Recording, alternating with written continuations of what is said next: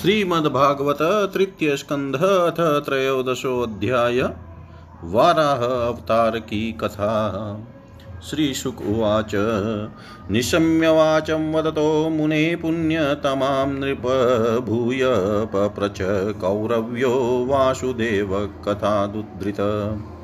विदुर्वाच स वै सम्राट प्रियः पुत्रः स्वयंभुव प्रतिलभ्य प्रियाँ पत्नीं किं चकार ततो मुने। चरितं तस्य राजर्षैरादिराजस्य सत्तम ब्रूहि मे श्रद्धानाय विश्वक्षेनाश्रयो हि यशो। श्रुतस्य पुंसां शुचिरश्रमस्य नन्वञ्जसाशुरिभिरीडितोऽर्थः यतद्गुणानुश्रवणं मुकुन्दपादारविन्दं हृदयेषु येषाम् श्रीशुक उवाच, इति ब्रुवाणं विदुरं विनीतं सहस्रशीर्ष्णाश्चरणोपधानं। प्रेष्टरोमा भगवत्कथायां प्रणीयमानो मुनिरभ्यचष्ट। मैत्रेयी उवाच। यदा स्वभार्यया साकं जातस्वायम्भुवो मनु प्राञ्जलिप्रणतश्चेदं वेदगर्भं भाषत। त्वमेक सर्वभूतानां जन्मकृदवृत्तिदपिता अथापि न प्रजानां ते शुश्रुवाकेन वा भवेत्। तद्विधेहि नमस्तुभ्यं कर्मस्वीर्यमात्मशक्तिषु यत्कृत्वेह यशो विश्वगमुत्र च भवेद्गति। ब्रह्मोवाच। प्रीतस्तुभ्यमहं तात स्वस्तिस्ताध्वां क्षितीश्वर यनिर्वर्यलिकेन हृदा साधिमेत्यात्मनार्पितम् एतावत्यात्मजैवीरकार्या हि पचिति गुरो शक्त्या प्रमते गृह्योत सादरं गतमत्सरै। स त्वमस्यामत्पत्यानि सदृशान्यात्मनो गुणै उत्पाद्य शासधर्मेण गामयज्ञै पुरुषं यज। परं शुश्रूषणं मह्यं स्यात् प्रज्ञा नृप भगवास्ते प्रजा भर्तुषृषिकेशोऽनुतुष्यति येषां न तुष्टो भगवान् यज्ञलिङ्गो जनार्दन, तेषां श्रमो हि आपार्थाय यदात्मानादृत स्वयम्। मनुरुवाच। आदेशेऽहं भगवतो वर्तयामि वसुदनस्थानं त्विहानुजानीहि प्रजानां मम च प्रभो। यदोक सर्वसत्त्वानां महिमग्नमहम्बसि यस्या उदरणे यत्नो देवदेव्या विधीयताम् मैत्रेयी उवाच। परमेष्ठित्वपां मध्ये तथा सन्नामवेक्ष्य गां कथमेनां समुन्नेष्य इति दद्यो धियाचिरम् सृजतो मे क्षितिर्वाभिप्लावयमाना रसां गतात्र किमनुष्ठेयं मम स्माभिसर्गयोजिते यस्याहं हृदयादाशं स ईशो विदधातु मे इत्यभिद्या यतो नाशा विवरात् सहसा नगवराहतोको निरङ्गादङ्गुष्ठपरिमाणक। तस्याभिपश्यत खस्तक्षणेन किल भारत। गजमात्र प्रववृद्धै तदद्भुतमभून्महत् मरीचिप्रमुखै विप्रैः कुमारैः मनुना सह दृष्ट्वा तशौकरं रूपं तर्कयामास चित्रधा किमेतशौकर्व्याजं सत्वं दिव्यं वस्थितम् अहो बताश्चर्यमिदं नाशायामे विनिसृतम्। दृष्टोऽङ्गुष्ठशिरो मात्रः क्षणादगण्डशिलाशम अपि स्विद्ध भगवानेश यज्ञो मे खेदयन्मन इति मीमांसत तस्य भ्रमणसहसुन्नुभिः भगवान् यज्ञपुरुषो जगजागेन्द्रसन्निभ ब्रह्माणं हर्षयमास ब्रह्माणं हर्षयामास हरिस्ताश्च द्विजोत्तमान् स्वर्गजितेन ककुभ प्रतिष्वन्यता विभु। निशम्यते गर्गरीतं स्वखेदक्षयिष्णुमायामय सुकरस्य। जनस्तपः सत्यनिवासिनस्ते, त्रिभिः पवित्रे मुनयो अगृह्णन् स्म तेषां शतां वेदवितान् मूर्ति ब्रह्मावधार्यात्मगुणानुवादम्। विनद्य भूयो विबुधोदयाय गजेन्द्रलीलो जलमाविवेश। उत्तिक्षत उत्तिक्षप्तवालखचरकठोरशटाविधुन्वनखररोमसत्वक खुराहताप्रहसितदंष्ट्र इच्छा ज्योतिर्बभाषे भगवान् महिद्र घ्राणेन पृथिव्या पदवीं विजिघ्रण क्रोडापदेश स्वयमध्वराङ्ग करालदृष्टोऽप्यकरालदृग्भयामुद्वीक्षय विपुराण गृणतो विशत्कम स वज्रकुटाङ्गनिपातवेग्विषीणकुक्षिस्तनयन्नुदन्वान् उत श्रेष्ठदीर्घोमी भुजेरिवार्तस शुक्रोशयज्ञेश्वर पाहि मेति। खुरैक्षुरप्रेर्दरयस्तदाप उत्पारपारं त्रिपरुरसायां ददर्श गाम तत्र शुशुप्सुरग्रेय्याम जीवधानीं स्वयमभ्यधत स्वदृष्टयोधृत्य महिं निमग्नां स उथितसंरुचैरुषाया तत्रापि दैत्यं गदया पतन्तं सुनाभसन्धिपिततीव्रममन्यु जगानरुन्धानमशय्यं विक्रमं सलीलयेभं मृगराडिवाम्बसि। तद्रक्तपङ्काङ्कितगण्डतुण्डो यथा गजेन्द्रो जगतिं विभिन्दन् तमालनीलं शितदन्तकोटया क्षमामुत्थिपन्त गजलीलयाङ्ग प्रज्ञाय बद्धाञ्जलयोऽनुवाक्यै विरिञ्च मुख्या उपतस्तुरीशं ऋषय उवाच। जितं जितं ते अजितः यज्ञभावनत्रयीं तनुं स्वां परिधुन्वते नमः।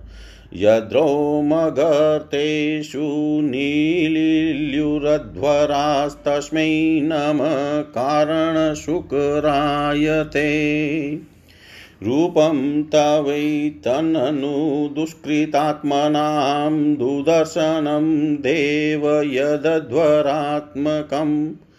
छन्दांसि यस्य त्वचि बहिरोमस्वाज्यं दृशित्वङ्घ्रिषु चातुहोत्रम् स्तृक्तुण्ड आशितस्रुव ईशनाशयोरिडोद्धरैक्यमशाः कर्णरन्धरे प्राशित्रमास्यै ग्रशनिग्रहास्तु ते यचवर्णं ते भगवनग्निहोत्रम् दीक्षानुजन्मोपसदः शिरोद्धरं त्वं प्रायणीयोदयनीय दृष्ट जीव्या प्रवर्ग्य स्तव शीर्षकं क्रतो स्वभ्यावसत्यं चितयो शवो हि सोमस्तुरेतश्रवणान्यवस्थितिः संस्था विभेदास्तव देवधातव। सत्राणि सर्वाणि शरीरसन्धिस्त्वं सर्वयज्ञक्रतुरिष्टिबन्धन।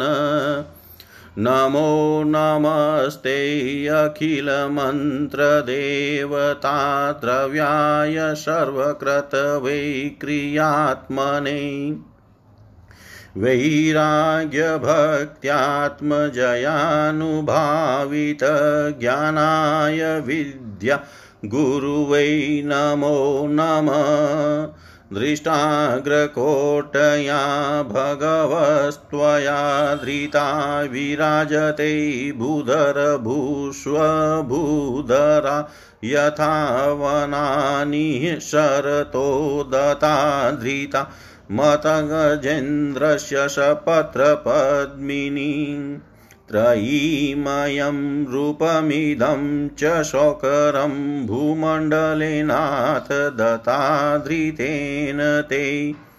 चकास्ति शृङ्गोडघनेन भूयसा कुलाचलेन्द्रस्य यथेव विभ्रम।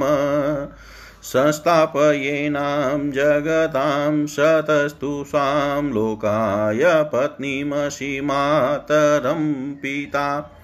विधेम चास्यै नमसा सह त्वया यस्यां स्वतेजोऽग्निमिवारणावधा कः श्रद्धधीतान्यतमस्तव प्रभो रसां गताया भुव उद्विबहर्णम न विस्मयो वशो त्वयि विश्वविस्मये यो माययेदं ससृजते अतिविस्मय विधुन्वता वेदमय निजं वपु जनस्तपसत्यनिवासिनो वयं शटाशिको धूतशिवाम्बुबिन्दुभिः विजमृज्यमाणा वृषमीशपाविता स वै भवत स वै बत भ्रष्टमतिस्तवेशतेयकर्मणां पारमपारकर्मण यद्योगमाया गुणयोगमोहितं विश्वं समस्तं भगवान् विधेहि सम। मैत्रेयुवाच इत्युपस्थीयमानस्ते मुनिभिः ब्रह्मवादिभिः सलिलेष्वकुराक्रान्त उपाधता विद्यावनिं सहितं भगवानुर्वीं विश्वक्षेणः प्रजापतिः रसाया लीलयो नीतामप्शून्यस्य ययौ हरि। स एवमेता हरिमेधशो हरे, कथां सुभद्रां कथनीयमायिन। शृण्वितभक्त्या श्रवयेत वोषतीं जनार्दनोऽस्याशु हृदि प्रसीदति। तस्मिन् प्रसन्ने सकलाशीशां प्रभौ किं दुर्लभं ताभिरलं लवात्मभिः। अनन्यदृष्ट्या भजतां गुहाशय स्वयं विद्यते स्वगतिं परम्पराम्।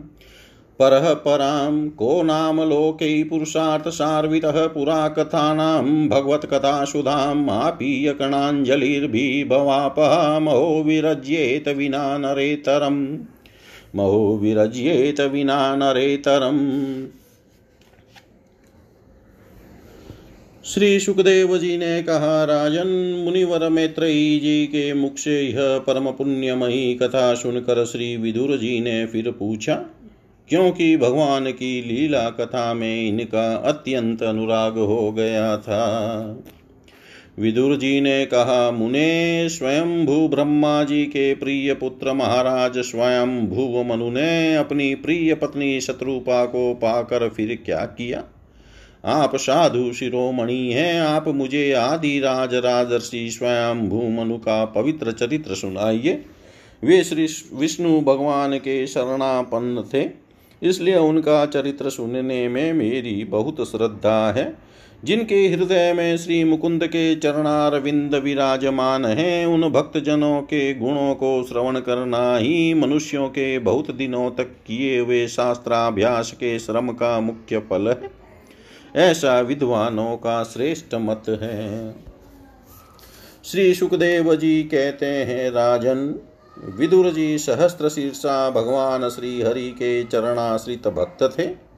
उन्होंने जब विनय पूर्वक भगवान की कथा के लिए प्रेरणा की, तब मुनिवर मैत्रेय का रोम रोम खिल उठा, उन्होंने कहा, श्री मैत्रेयी जी बोले, जब अपनी भार्या शत्रुपा के साथ स्वयं भुव मनु का जन्म हुआ, तब उन्होंने बड़ी नम्रता से हाथ जोड़कर श्री ब्रह्मा जी से कहा भगवान एकमात्र आप ही समस्त जीवों के जन्मदाता और जीविका प्रदान करने वाले पिता हैं। तथापि हम आपकी संतान ऐसा कौन सा कर्म करें जिससे आपकी सेवा बन सके? पूज्यपाद, हम आपको नमस्कार करते हैं। आप हमसे हो सकने योग्य किसी ऐसे कार्य के लिए हमें आज्ञा दीजिए जिससे इस लोक में हमारी सर्वत्र कीर्ति हो। और परलोक में सदगति प्राप्त हो सके। श्री ब्रह्मा जी ने कहा, तात पृथ्वी पते, तुम दोनों का कल्याण हो। मैं तुमसे बहुत प्रसन्न हूँ, क्योंकि तुमने निष्कपट भाव से मुझे आज्ञा दीजिए। यो कहकर मुझे आत्मसमर्पण किया है। वीर पुत्रों को अपने पिता की इसी रूप में पूजा करनी चाहिए। उन्हें उचित है कि दूसरों के प्रति ईर्ष्या का भाव न रख कर जहाँ तक बने उनकी आज्ञा का आदर पूर्वक सावधानी से पालन करे। तुम अपनी इस भार्या से अपने ही समान गुणवती संतति उत्पन्न करके धर्म पूर्वक पृथ्वी का पालन करो। और यज्ञों द्वारा श्री हरि की आराधना करो। राजन प्रजा पालन से मेरी बड़ी सेवा होगी और तुम्हें प्रजा का पालन करते देख कर भगवान श्री हरि भी तुमसे प्रसन्न होंगे। जिन पर यज्ञ मूर्ति जनार्दन भगवान प्रसन्न नहीं होते, उनका सारा श्रम व्यर्थ ही होता है, क्योंकि वे तो एक प्रकार से अपने आत्मा का ही अनादर करते हैं। मनु जी ने कहा, पाप का नाश करने वाले पिताजी, मैं आपकी आज्ञा का पालन अवश्य करूँगा। किंतु आप इस जगत में मेरे और मेरी भावी प्रजा के रहने के लिए स्थान बतलाइए। देव, सब जीवों को निवास स्थान, का निवास स्थान पृथ्वी इस समय प्रलय के जल में डूबी हुई है। आप इस देवी के उद्धार का प्रयत्न कीजिए। श्री मैत्रेयी जी ने कहा, पृथ्वी को इस प्रकार था जल में डूबी देख कर ब्रह्मा जी बहुत देर तक मन में यह सोचते रहे कि इसे कैसे निकालूं। जिस समय में लोक रचना में लगा हुआ था, उस समय पृथ्वी जल में डूब जाने से रसातल को चली गई। हम लोग सृष्टि कार्य में नियुक्त हैं, अतः इसके लिए हमें क्या करना चाहिए? अब तो जिनके संकल्प मात्र से मेरा जन्म हुआ है, वे सर्वशक्तिमान श्री हरि ही मेरा यह काम पूरा करे।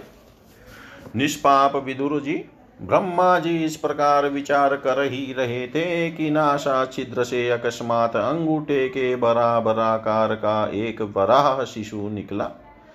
भारत बड़े आश्चर्य की बात तो यही हुई कि आकाश में खड़ा हुआ वह वराह शिशु ब्रह्मा जी के देखते ही देखते बड़ा होकर क्षण भर में हाथी के बराबर हो गया। उस विशाल वराह मूर्ति को देख कर मरिचि आदि, मुनिजन सनकादि और स्वयं भूव मनु के सहित श्री ब्रह्मा जी तरह तरह के विचार करने लगे। अहो शुकर के रूप में आज यह कौन दिव्य प्राणी यहाँ प्रकट हुआ है? कैसा आश्चर्य है। यह अभी अभी मेरी नाक से निकला था। पहले तो यह अंगूठे के पौरुए के बराबर दिखाई देता था, किंतु एक क्षण में ही बड़ी भारी शिला के समान हो गया। अवश्य ही यज्ञ मूर्ति भगवान हम लोगों के मन को मोहित कर रहे हैं। ब्रह्मा जी और उनके पुत्र इस प्रकार सोच ही रहे थे कि भगवान यज्ञ पुरुष पर्वताकार होकर गरजने लगे। सर्वशक्तिमान श्री हरि ने अपनी गर्जना से दिशाओं को प्रतिध्वनित करके ब्रह्मा और श्रेष्ठ ब्राह्मणों को हर्ष से भर दिया।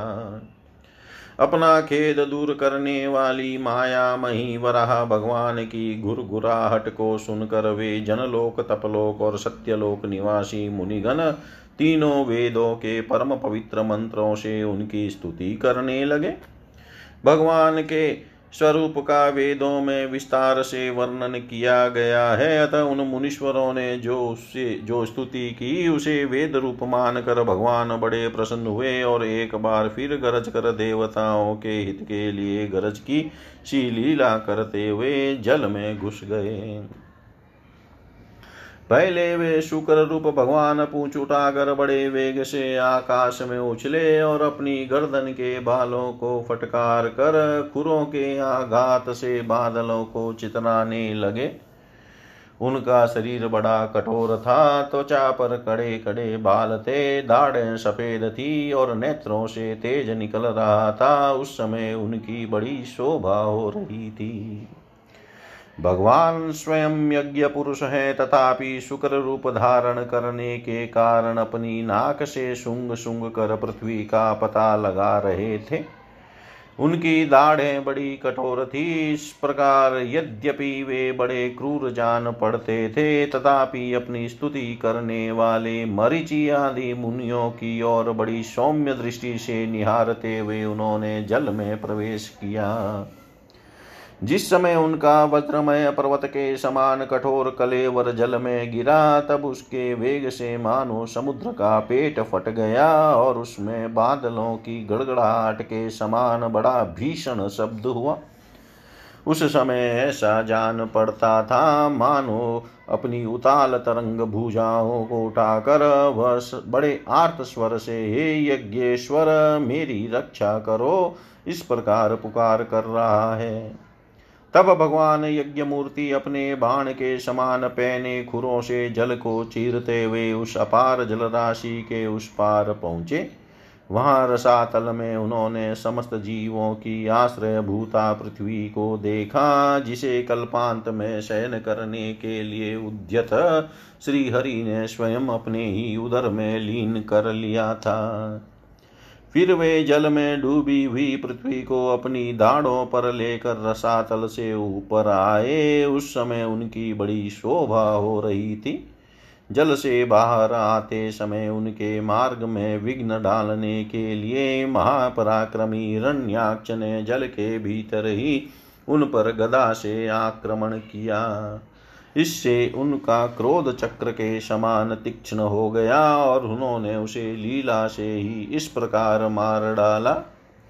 जैसे सिंह हाथी को मार डालता है, उस समय उसके रक्त से थुतुनी, थूतनी तथा कनपट्टी सन जाने के कारण वे ऐसे जान पड़ते थे। मानो कोई गजराज लाल मिट्टी के टीले में टक्कर मार कर आया हो। तात जैसे गजराज अपने दांतों पर कमल पुष्प धारण कर ले, उसी प्रकार अपने सफ़ेद दांतों की नोक पर पृथ्वी को धारण कर जल से बाहर निकले हुए तमाल के समाल नीलवर्ण वराह भगवान को देख कर ब्रह्मा, मरिचि आदि को निश्चय हो गया कि ये भगवान ही हैं। तब वे हाथ जोड़कर वेद वाक्यों से उनकी स्तुति करने लगे। ऋषियों ने कहा, भगवान अजित, आपकी जय हो जय हो यज्ञ पदे आप अपने वेद त्रयी रूप विग्रह को फटकार रहे हैं, आपको नमस्कार है। आपके रोम कूपों में संपूर्ण यज्ञ लीन है, आपने पृथ्वी का उद्धार करने के लिए ही यह शुक्र रूप धारण किया है, आपको नमस्कार है। देव दुराचार्यों को आपके इस शरीर का दर्शन होना अत्यंत कठिन है, क्योंकि यह यज्ञ रूप है। इसकी त्वचा में गायत्री आदि छंद रोमावली में, कुश नेत्रों में, घृत तथा चारों चरणों में होता अद्रवयु उद्गाता और ब्रह्मा इन चारों ऋतुजों के कर्म है। इस आपकी थुतनी मुख के अग्रभाग में श्रुक है, नासिका छिद्रों में श्रुआ है, उदर में ईड़ा यज्ञ ही भक्षण पात्र है, कानों में चमस है, मुख में प्राशित्र ब्रह्म भाग पात्र है, और कंठ छिद्र में ग्रह सोम पात्र है। भगवान आपका जो चबाना है, वही अग्निहोत्र है बार बार अवतार लेना यज्ञ स्वरूप आपकी दीक्षणीय इष्टि है। गर्दन उपसद तीन इष्टियाँ हैं, दोनों दाढ़े प्रायणीय दीक्षा के बाद की इष्टि और उदयनीय यज्ञ समाप्ति की इष्टि है। जीवा प्रवर्ग प्रत्येक उपसद के पूर्व किया जाने वाला महावीर नामक कर्म है। शिर सभ्य होम रहित अग्नि और आवसत्य औपाशा नाग्नि है, तथा प्राणचिति इष्ट का चयन है। देव आपका वीर्य सोम है, आसन बैठना प्रातः सवनादि तीन सवन है, सातों धातु अग्निष्टोम, अत्यग्निष्टोम, उक्त षोडशी, वाजपेयी, अतिरात्र और आप्तोर्याम। नाम की सात संस्थाएँ हैं तथा शरीर की संध्या जोड़ संपूर्ण सत्र है। इस प्रकार आप संपूर्ण यज्ञ सोम रहित याग और क्रतु सोम सहित याग रूप है। यज्ञानुष्ठान रूप इष्टियाँ आपको अंगों को मिलाए रखने वाली मांसपेशियाँ हैं। समस्त मंत्र, देवता, द्रव्य, यज्ञ और कर्म आपके ही स्वरूप है। आपको नमस्कार है। वैराग्य भक्ति और मन की एकाग्रता से जिस ज्ञान का अनुभव होता है, वह आपका स्वरूप ही है तथा आप ही सबके विद्या गुरु हैं। आपको पुनः पुनः प्रणाम है। पृथ्वी को धारण करने वाले भगवान आपकी दाढ़ों की नोक पर रखी हुई यह पर्वतादि मंडित पृथ्वी ऐसी सुशोभित हो रही है, जैसे वन में से निकल कर बाहर आए हुए किसी गजराज के दांतों पर पत्र युक्त कमलनी रखी हो। आपके दांतों पर रखे हुए भूमंडल के सहित आपका यह वेदमय वराह विग्रह ऐसा सुशोभित हो रहा है जैसे शिखरों पर छाई हुई मेघमाला से कुल पर्वत की शोभा होती है। नाथ चराचर जीवों के सुख पूर्वक रहने के लिए आप अपनी पत्नी जगन माता पृथ्वी को जल पर स्थापित कीजिए। आप जगत के पिता हैं और अरणी में अग्नि स्थापन के समान आपने इसमें धारण शक्ति रूपा अपना तेज स्थापित किया है। हम आपको और इस पृथ्वी माता को प्रणाम करते हैं। प्रभो रसातल में डूबी हुई इस पृथ्वी को निकालने का साहस आपके सिवा और कौन कर सकता है? किंतु आप तो संपूर्ण आश्चर्यों के आश्रय हैं। आपके लिए यह कोई आश्चर्य की बात नहीं है। आपने ही तो अपनी माया से इस अत्याश्चर्यमय विश्व की रचना की है।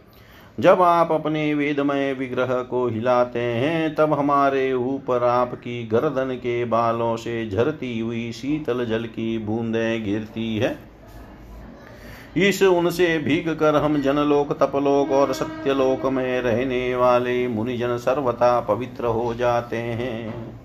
जो पुरुष आपके कर्मों का पार चाना पाना चाहता है, अवश्य ही उसकी बुद्धि नष्ट हो गई है, क्योंकि आपके कर्मों का कोई पार ही नहीं है। आपकी ही योग माया के सत्वादि गुणों से यह सारा जगत मोहित हो रहा है। भगवान, आप इसका कल्याण कीजिए।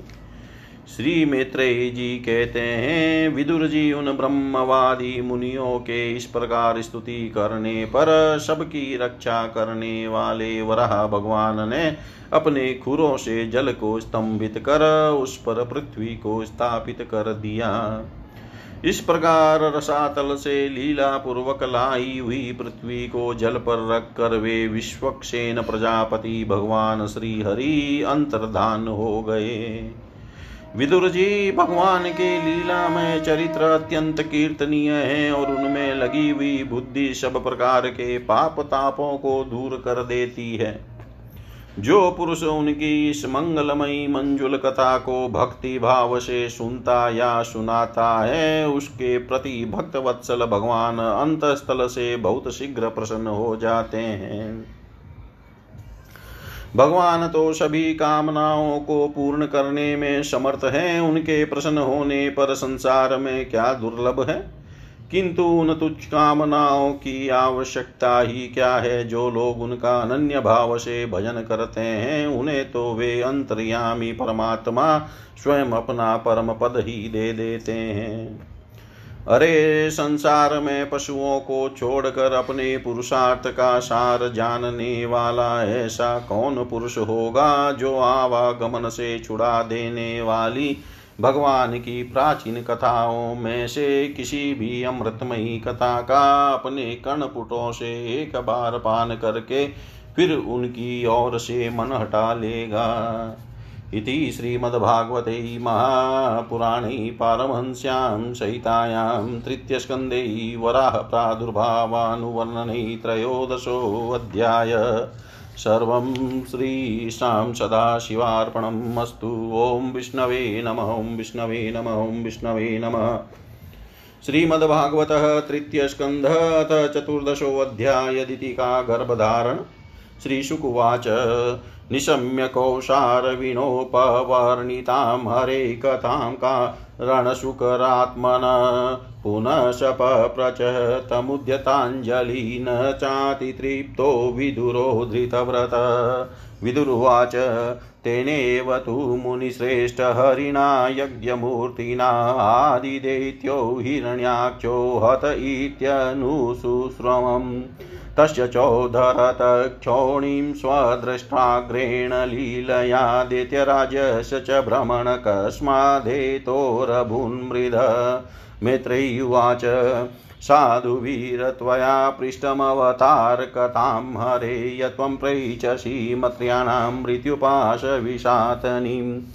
ययोतानपदपुत्रो मुनिनागितर्या भक मृत्यो कृतवेवमुध्यङ्घ्रि मारुरोहरे पदम् अथात्रापीतिहासोऽयं श्रुतो मे वर्णितपुरा भ्रमणा देवदेवेन देवनामानुपृच्छताम् दितिदाक्षायाणि क्षतमारीचं कश्यपं पति अपत्यकामा चकमे सन्ध्यायामहृच्ययार्दिता इष्टवाग्निजीवं प्रेयसां पुरुषं यजुषां पतिं निम्य लोचत्यर्क आशिनमग्न्यगारे समाहितम्।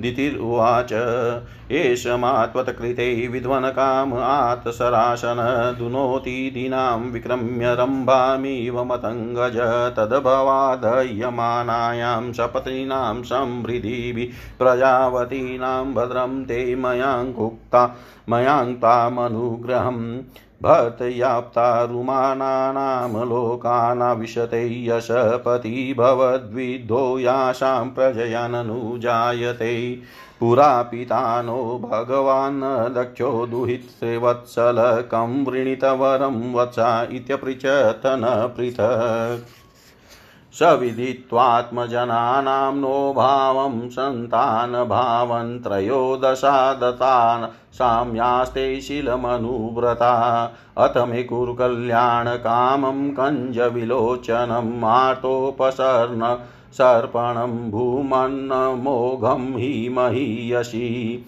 इतिं तां वीरमारीच कृपणां बहुभाषिणीं प्रत्याहानुनयनवाचा प्रवृधानङ्गकश्मलाम् एष तेऽहं विधास्यामि प्रियं भीरु, यदिच्छसि तस्य कामं न कः, कुर्यात् सिद्धिस्त्रैवर्गिकीयत सर्वाश्रमानुपादाय स्वाश्रमेण कलत्रवान्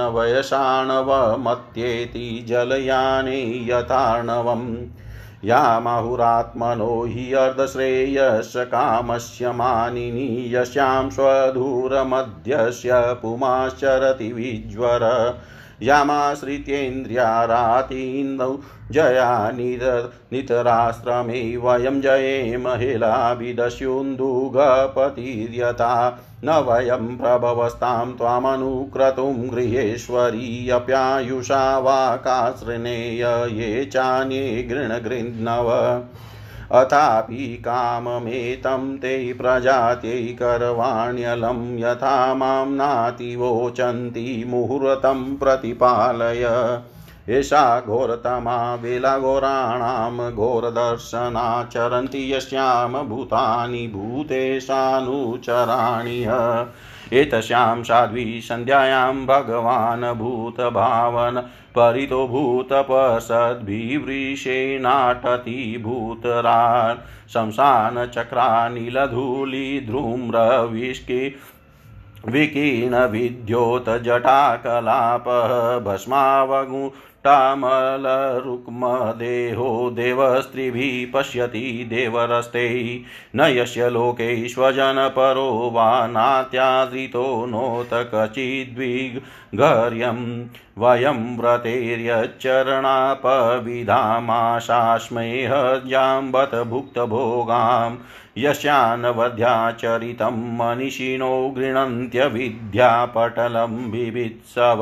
निरस्तसाम्यातिशयोऽपि चतसव्यं पिशाचचर्यामचरद्गतिशताम् हसन्ति यस्याचरितं हि दुर्भगा स्वात्मनरतस्या विदुषसमीहितं यैवस्त्रमाल्याभरणानुलेपने स्वभोजनं स्वातमतयोपलालितम् भ्रमदयो यत्कृतसेतुपाला यत् कारणं विश्वमिदं च माया आज्ञाकरी तस्य पिशाचर्या अहो विभुम्नश्चरितं विडम्बनम्।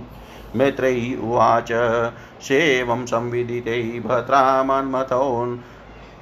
सेवं संविदिते भद्रामन्मथो न मतितेन्द्रिया जग्राहवासो भ्रमसे वृषलिव गतत्रपा सविदित्वात् भार्यायास्तं निर्बन्धं विकर्मणि नत्वादिष्टाय रहसि तयाथोपविवेशः अथोपस्पश्य सलिलं प्राणानाम्यवाग्यत ध्यायञ्जापविरजं ब्रह्मज्योतिसनातनम् दितिस्तु व्रीडित्य तातेन कर्मावधेन भारत उपसङ्गम्य विप्रसि मधुमुख्यभ्यभाषत दितिरुवाच मामे गर्भमिमं भ्रमणभूतानां वृषभो वधितृद्रपतिः भूतानां यशकरवमंसं नमो रुद्राय महते देवायोग्राय मिडुषे शिवाय न्यस्तदण्डाय, धृतदण्डाय मन्यवे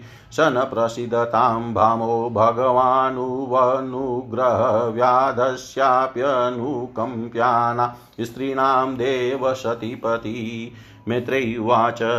स्वसर्गस्याशिषं लोक्यमाशासानां प्रवेपतिं निवृत्तसन्ध्या नियमो भार्यमाः प्रजापति कश्यप उवाच अप्राप्य त्यादात्मनस्ते दोषान् मुहूर्तिकादुतमनिदेशातिचारेण देवानां चातिहेलनात् भविष्यतस्तवा भद्रावभद्रै जाठराधमौ लोकान् सम्पाला स्त्रीचण्डीमुहुराक्रन्दयिष्यत प्राणिनां मन्यमानानां दीनानां, कृतागसां स्त्रीणां निगृहं, मानानां कोऽपि तेषु महात्मसु। तदा विश्वेश्वर क्रुधो भगवान् लोकभावन हनिष्यत्यवतीर्याशो यथाद्रिन शतप्रवर्द्रिक दितिरुवाच वधं भगवता साक्षात् सुना बोधारबाहुना आशासे पुत्रयो मयं मा क्रुधाद् न ब्रह्मदण्डदस्य न भूतभद न ब्रह्मदण्डदग्धस्य न भूतभयदस्य च नारकाश्चानुगृह्णन्ति याम याम योनिमशो कश्यपुवाच कृतशोकानुतापेन सद्य प्रत्यवशवमर्शनात् भगवत्युरुमाना च भवेमयपि चादरात् पुत्रस्येव तु पुत्राणां भवितेकशतां मत गास्यन्ति यद्यश सुदं भगवद्य शशासमम् योगैमेव दुर्वर्णं भावयिष्यन्ति साधव निर्वैरादिभिरात्मानं यचिलमनुवर्तितुं यत् प्रसादादिदं विश्वं प्रसीदति यदात्मकं सस्वदृग्भगवान् यशेतोष्यते अन्ययादृशा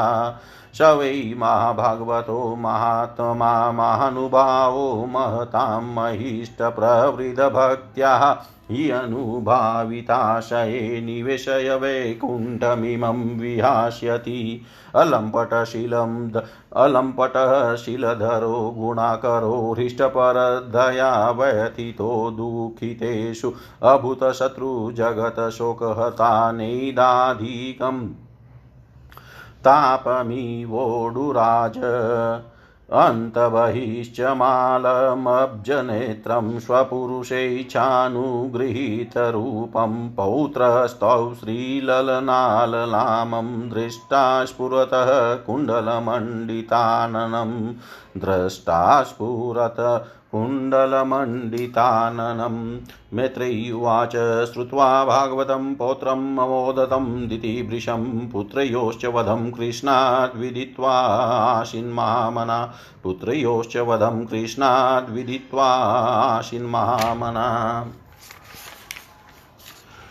श्री सुखदेव जी कहते हैं, राजन प्रयोजन वश शुक्र बने श्री हरि की कथा को मैत्रेयी जी के मुख से सुनकर भी भक्ति व्रतधारी विदुर जी को पूर्ण तृप्ति न हुई। अतः उन्होंने हाथ जोड़कर फिर पूछा, विदुर जी ने कहा, मुनिवर, हमने यह बात आपके मुख से अभी सुनी है कि आदि देते हिरण्याक्ष को भगवान यज्ञ मूर्ति ने ही मारा था। भ्रमण जिस समय भगवान लीला से ही अपनी दाढ़ों पर रखकर पृथ्वी को जल से निकाल रहे थे उस समय उनसे दैत्य राज हिरण्याक्ष की मुठभेड़ किस कारण हुई? श्री मित्र जी ने कहा, विदुर जी, तुम्हारा प्रश्न बहुत ही सुंदर है, क्योंकि तुम हरि श्री हरि की अवतार कथा के विषय में ही पूछ रहे हो, जो मनुष्यों के मृत्यु पाश का छेदन करने वाली है। देखो तानपाद का पुत्र ध्रुव बालक वन में श्री नारद जी की सुनाई हुई हरि कथा के प्रभाव से ही मृत्यु के सिर पर पैर रखकर भगवान के परम पद पर आरूढ़ हो गया था। पूर्व काल में एक बार ऋषि वारा भगवान ने और भगवान और हिरण्याक्ष के युद्ध के विषय में देवताओं के प्रश्न करने पर देवदेव श्री ब्रह्मा जी ने उन्हें यह इतिहास सुनाया था और उसी के उसी के परंपरा से मैंने सुना है, विदुर जी एक बार दक्ष की पुत्री दिति पुत्र प्राप्त की इच्छा से काम आतुर होकर सायं काल के समय ही अपने पति मरिचि नंदन कश्यप जी से प्रार्थना की। उस समय कश्यप जी खीर की आहुतियों द्वारा अग्नि जीव भगवान यज्ञपति की आराधना कर सूर्यास्त का समय जान अग्निशाला में ध्यानस्थ होकर बैठे थे। दीति ने कहा विद्वन मत वाला हाथी जैसे केले के वृक्ष को मसल डालता है। उसी प्रकार यह प्रसिद्ध धनुर्धर कामदेव मुझ अबला पर ज़ोर जताकर आपके लिए मुझे बेचैन कर रहा है। अपनी पुत्रवती सौतों की सुख समृद्धि को देख कर मैं ईर्ष्या की आँख से जली जाती हूँ। अतः आप मुझ पर कृपा कीजिए, आपका कल्याण हो। जिनके गर्भ से आप जैसा पति पुत्र रूप से उत्पन्न होता है, वे ही स्त्रियाँ अपने पतियों से सम्मानित समझी जाती है। उनका सूर्य संसार में सर्वत्र फैल जाता है। हमारे पिता प्रजापति दक्ष का अपनी पुत्रियों पर बड़ा स्नेह था। एक बार उन्होंने हम सबको अलग अलग बुलाकर पूछा कि तुम किसे अपना पति बनाना चाहती हो? वे अपनी संतान की सब प्रकार की चिंता रखते थे। अतः हमारा भाव जानकर उन्होंने उनमें से हम तेरह पुत्रियों को, जो आपके गुण स्वभाव के अनुरूप थी, आपके साथ ब्याह दिया। अतः मंगल मूर्ते कमल नयन, आप मेरी इच्छा पूर्ण कीजिए, क्योंकि हे महतमा, आप जैसे महापुरुषों के पास दिन जनों का आना निष्फल नहीं होता। विदुर जी दीति कामदेव के वेग से अत्यंत बेचैन और बेबस थी उसने इसी प्रकार बहुत सी बातें बनाते हुए दीन होकर कश्यप जी से प्रार्थना की। तब उन्होंने उसे सुमधुर वाणी से समझाते हुए कहा, भीरु, तुम्हारी इच्छा के अनुसार मैं अभी अभी तुम्हारा प्रिय अवश्य करूँगा। भला जिसके द्वारा अर्थ, धर्म और काम तीनों की सिद्धि होती है, अपनी ऐसी पत्नी की कामना कौन पूर्ण नहीं करेगा? जिस प्रकार जहाज़ पर चढ़कर मनुष्य महासागर को पार कर लेता है, उसी प्रकार गृहस्थाश्रमी दूसरे आश्रमों को आश्रय देता हुआ अपने आश्रम द्वारा स्वयं ही, स्वयं भी दुख समुद्र के पार हो जाता है। मानिनी स्त्री को तो त्रिविध पुरुषार्थ की कामना वाले पुरुष का आधा अंग कहा गया है। उस पर अपनी गृहस्थी का भार डालकर पुरुष निश्चिंत होकर विचरता है। इंद्रिय रूप शत्रु अन्य आश्रम वालों के लिए अत्यंत दुर्जय है, किंतु जिस प्रकार कीले का स्वामी सुगमता से ही लूटने वाले शत्रुओं को अपने अधीन कर लेता है, उसी प्रकार हम अपनी विवाहिता पत्नी का आश्रय लेकर इन इंद्रिय रूप शत्रुओं को सहज में ही जीत लेते हैं। ग्रहेश्वरी तुम जैसी भार्या के उपकारों का बदला तो हम अथवा और कोई भी गुणग्राही पुरुष अपनी सारी उम्र में अथवा जन्मांतर में भी पूर्ण रूप से नहीं चुका सकते तो भी तुम्हारी इस संतान प्राप्ति की इच्छा को मैं यथाशक्ति अवश्य पूर्ण करूँगा, परंतु अभी तुम एक मुहूर्त ठहरो। जिससे लोग मेरी निंदा न करें। यह अत्यंत घोर समय राक्षस आदि घोर जीवों का है और देखने में बड़ा भयानक है। इसमें भगवान भूतनाथ के गुण भूत प्रेत आदि घूमा करते हैं। साध्वी संध्या काल में भूत भावन भूतपति भगवान शंकर अपने गण भूत प्रेत आदि को साथ लिए बैल पर चढ़कर विचरा करते हैं।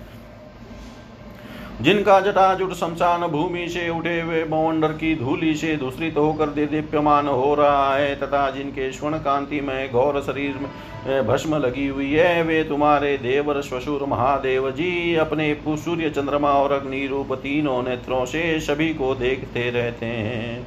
संसार में उनका कोई अपना या पराया नहीं है, न कोई अधिक आदरणीय और न निंदनीय ही।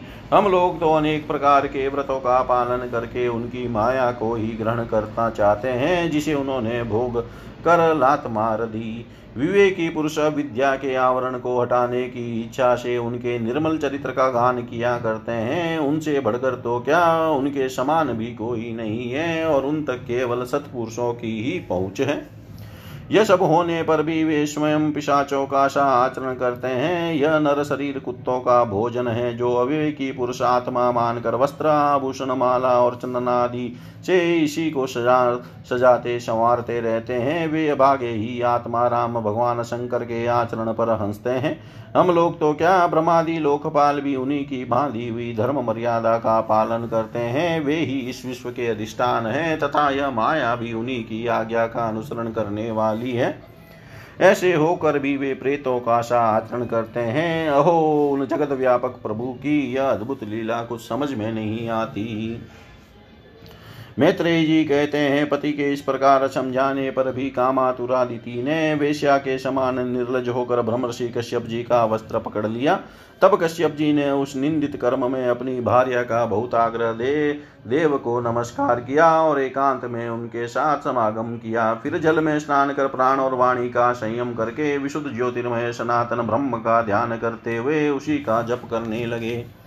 विदुर जी दीति को भी उस निंदित कर्म के कारण बड़ी लज्जा आई और वह भ्रम ऋषि के पास जा सिर नीचा करके इस प्रकार कहने लगी, दीति बोली भ्रमण भगवान रुद्र भूतों के स्वामी हैं, मैंने उनका अपराध किया है, किंतु वे भूत श्रेष्ठ मेरे इस गर्भ को नष्ट न करें।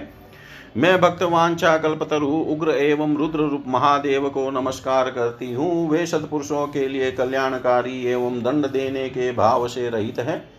किंतु दुष्टों के लिए क्रोध मूर्ति दंड पानी है। हम स्त्रियों पर तो व्याध भी दया करते हैं, फिर भी सतीपति तो मेरे बहन हो ही और परम कृपालु है, अतः वे मुझ पर प्रसन्न हो। श्री मैत्रेयी जी ने कहा, विदुर जी, प्रजापति कश्यप ने सायंकाली संध्या वंदनादि कर्म से निवृत्त होने पर देखा कि दीति थर थर कांपती हुई अपनी संतान की लौकिक और पारलौकिक उन्नति के लिए प्रार्थना कर रही है। तब उन्होंने उससे कहा, कश्यप जी ने कहा तुम्हारा चित काम वासना से मलिन था, वह समय भी ठीक नहीं था और तुमने मेरी बात भी नहीं मानी और देवताओं की भी अवहेलना की। अम मंगलमयी चंडी, तुम्हारी कोख से दो बड़े ही अम मंगलमय और अधम पुत्र उत्पन्न हो गए वे बार बार संपूर्ण लोक और लोकपालों को अपने अत्याचारों से रुलाएँगे। जब उनके हाथ से बहुत से निरपराध और दीन प्राणी मारे जाने लगेंगे, स्त्रियों पर अत्याचार होने लगेंगे और महात्माओं को क्षुब्ध किया जाने लगेगा, उस समय संपूर्ण लोकों की रक्षा करने वाले श्री जगदीश्वर कुपित होकर अवतार लेंगे और इंद्र जैसे पर्वतों का दमन करते हैं, उसी प्रकार उनका वध करेंगे। दीति ने कहा, प्रभो, यह मैं भी चाहती, यही मैं भी चाहती हूँ कि यदि मेरे पुत्रों का वध हो तो वह साक्षात भगवान चक्रपाणी के हाथ से ही हो। कुपित ब्राह्मणों के शाप आदि से न हो, जो जीव ब्राह्मणों के शाप से दग्ध अथवा प्राणियों को भय देने वाला होता है, वह किसी भी योनि में जाए, उस पर नार की जीव भी दया नहीं करते। कश्यप जी ने कहा, देवी, तुमने अपने किए पर शोक और पश्चाताप प्रकट किया है। तुम्हें शीघ्र ही उचित अनुचित का विचार भी हो गया, तथा भगवान विष्णु, शिव और मेरे प्रति भी तुम्हारा बहुत आदर जान पड़ता है। इसलिए तुम्हारे एक पुत्र के चार पुत्रों में से एक ऐसा होगा, जिसका सतपुरुष भी मान करेंगे और जिसके पवित्र यश को भक्तजन भगवान के गुणों के साथ गाएँगे। जिस प्रकार खोटे सोने को बार बार तपाकर शुद्ध किया जाता है, उसी प्रकार साधु जन उसके स्वभाव का अनुकरण करने के लिए निर्वैरता आदि उपायों से अपने अंतकरण को शुद्ध करेंगे। जिनकी कृपा से उन्हीं का स्वरूप भूत यह जगत आनंदित होता है, वे स्वयं प्रकाश भगवान भी उसकी अनन्य भक्ति से संतुष्ट हो जाएँगे। द्वितीय वह बालक बड़ा ही भगवत भक्त उदार हृदय, प्रभावशाली और महान पुरुषों का भी पूज्य होगा, तथा प्रौढ़ भक्ति भाव से विशुद्ध और भावना हुए अंतकरण से श्री भगवान को स्थापित करके देहाभिमान को त्याग देगा। वह विषयों में अनाशक्त शीलवान गुणों का भंडार तथा दूसरों की समृद्धि में सुख और दुख में दुख मानने वाला होगा, उसका कोई शत्रु न होगा। तथा चंद्रमा जैसे ग्रीष्म ऋतु के ताप को हर लेता है, वैसे ही वह संसार के शोक को शांत करने वाला होगा। जो इस संसार के बाहर भीतर सब और विराजमान है, अपने भक्तों के इच्छा अनुसार समय समय पर मंगल विग्रह प्रकट करते हैं और लक्ष्मी रूप व लावण्य मूर्ति ललना की भी शोभा बढ़ाने वाले हैं, तथा जिनका मुखमंडल झिल मिलाते हुए कुंडलों से सुशोभित है उन परम पवित्र कमल नयन श्री हरि का तुम्हारे पौत्र को प्रत्यक्ष दर्शन होगा। श्री मैत्रेयी जी कहते हैं, विदुर जी दीति ने, जब सुना कि मेरा पुत्र भगवान का भक्त होगा, तब उसे बड़ा आनंद हुआ तथा यह जानकर कि मेरे पुत्र साक्षात श्री हरि के हाथ से मारे जाएँगे, उसे और भी अधिक उत्साह हुआ। इति श्रीमद्भागवते महापुराणे पारमहंस्यां सहितायां तृतीयस्कन्धे द्वितीय कश्यप संवादे चतुर्दशोऽध्याय सर्वं श्रीशां सदाशिवार्पणम् अस्तु। ॐ विष्णवे नमः विष्णवे नमः विष्णवे नमः।